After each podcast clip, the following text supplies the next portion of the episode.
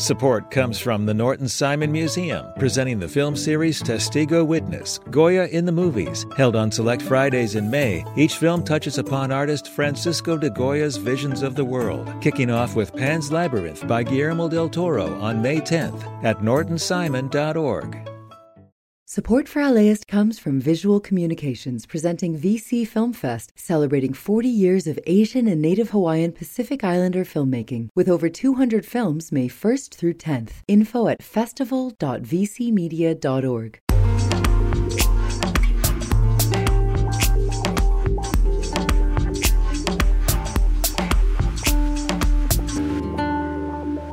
LAist Studios. Today on the LA Report, a new ban on balloons in Laguna Beach. A teen who was the subject of the state's first ever Ebony Alert has been found, and a look back at the history of Grand Central Market in downtown LA. It's Saturday, January 6th. I'm Jill Replogle in for Julia Paskin. That's coming up on the weekend edition of the LA Report from LAist 89.3. But first, here's the latest news. California gray wolves have made a comeback. A small but growing population of wolves have reestablished themselves in California. The last gray wolf was observed in the 1920s, and it wasn't until 2011 that there was a sighting of a wolf from Oregon that crossed into California. Jordan Traverso with the State Department of Fish and Wildlife says right now the state is home to about six to eight packs. We do see a lot of movement within those packs because of new pack establishing from another pack. And we have somewhere in the range of about 50 to 60 wolves, I'd say.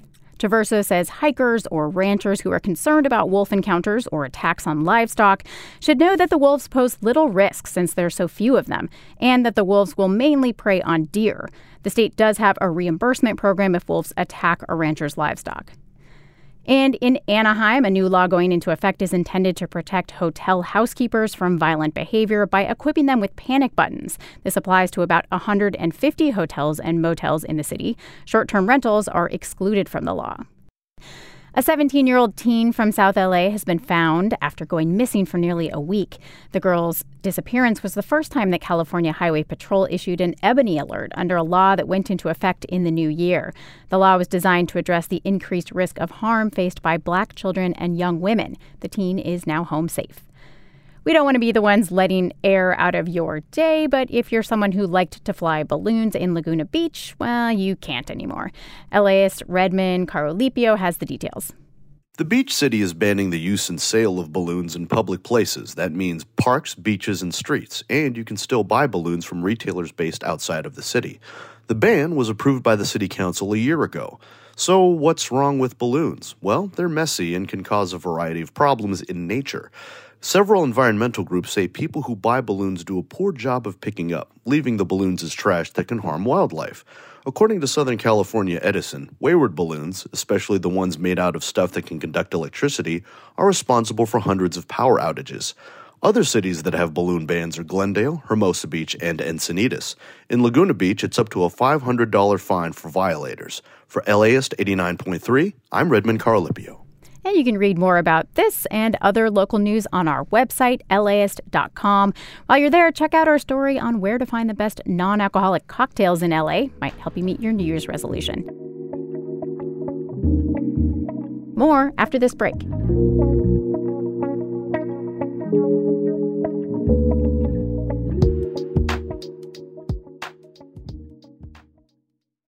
Support for LAist comes from Latino Theater Company at the Los Angeles Theater Center, presenting the world premiere of Ghost Waltz by Oliver Mayer, a bold original recovery of Juventino Rosas, one of Mexico's most significant composers. Follow Rosas from his father's early death to his friendship with ragtime genius Scott Joplin, now on stage through June 2nd. Tickets and information at latinotheaterco.org.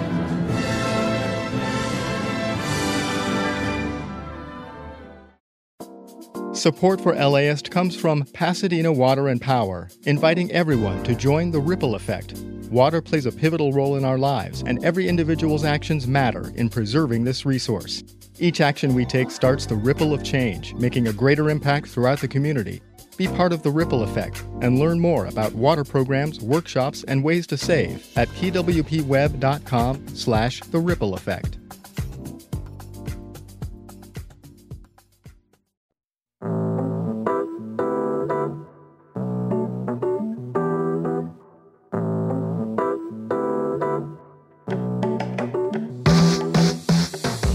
If you're ever in downtown LA looking for a place to eat, Grand Central Market is always a safe bet.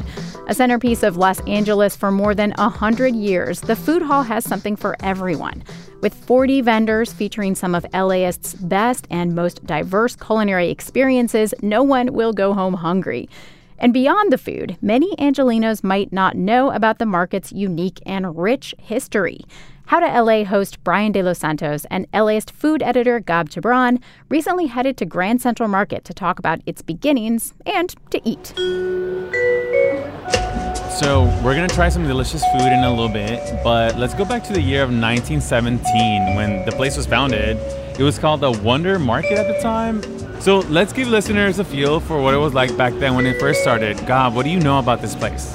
Yeah, so LA was on the cusp of what began as many culinary revolutions. Grand Central Market was established to meet the needs of a growing population. It was a reflection of the city's diversity and started as a true marketplace that featured produce and international spices. At the time, there were over 90 vendors that packed into the space and catered to a more sort of wealthy class at the time. To paint a picture of what the demographic was like down here, we're at the back dining tables right across from Angel's Flight. It opened in 1901 to transport people living up in the wealthy area of Bunker Hill to go to downtown to shop, eat, go to shows, and eventually go to Grand Central. They would ride the Angel's Flight funicular down the hill to the market and do their grocery shopping. It was a great place to come and get your food, maybe enjoy a snack, and just chill. And I believe there, uh, right next to Angel's Flight, is that park that was featured in 500 Days of Summer. Yes, that was so iconic. I loved it. I used to go there on my lunchtime by myself, God. We're, we're swimming in millennial cinematic film references right now. We've got a little bit of La La Land and a little bit of 500 Days of Summer. Bradbury Building is right there. Bradbury Building, also in that, uh, also in 500 Days of Summer, and uh, a bunch of other films too. Blade Runner, also. So.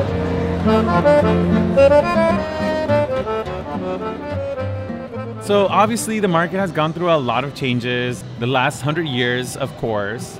Obviously, when we're here now, there's no bow ties and there's a lot more chill vibes. So you know what has happened. So, post World War II, as we all know, there was an economic boom. So, a lot of the demographics changed. Wealthy folks moved out of downtown and into the suburbs because they wanted more space. The market began selling less higher end produce and delicacies and more standard groceries to reflect the local community population. The market has evolved along with the city's changing demographics and continues to do so even today talking about changes, which we always do on How to LA, you know, I, I want to talk about the Latino influence of the market itself. You know, there's still people selling Latino food, but also like even like the little market that is still here with spices from Mexico and all this stuff. At a certain point, it was about 80% Latino vendors, and I feel like we still see some of that today. As you can see, and as we'll look around a little bit later, there's still some remnants of that too, as well. Some of the original folks who have been here for the, the last 30, 40 years are still here. Speaking of lots of Latin American food, as well as spices, groceries, etc.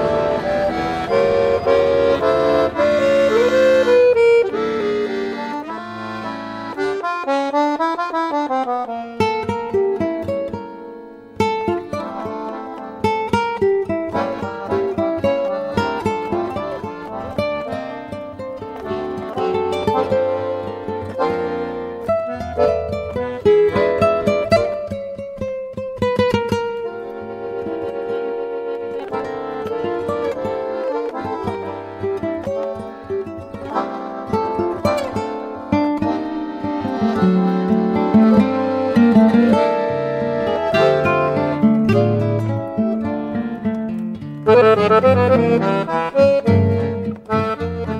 Was LAist food editor Gab Chabran and How to LA's Brian De Los Santos discussing the history of Grand Central Market.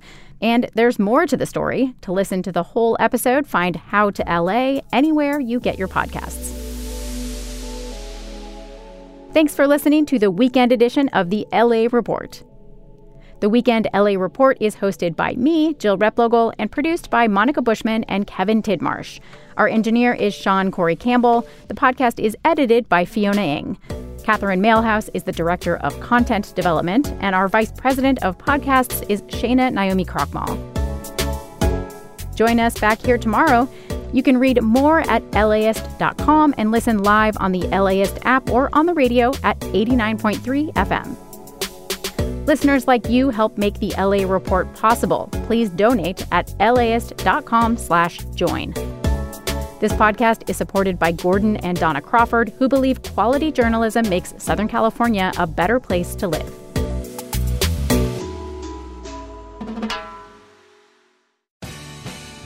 The LAist Spring Super Sweeps is happening now. You can win amazing prizes while supporting your source for local fact based journalism.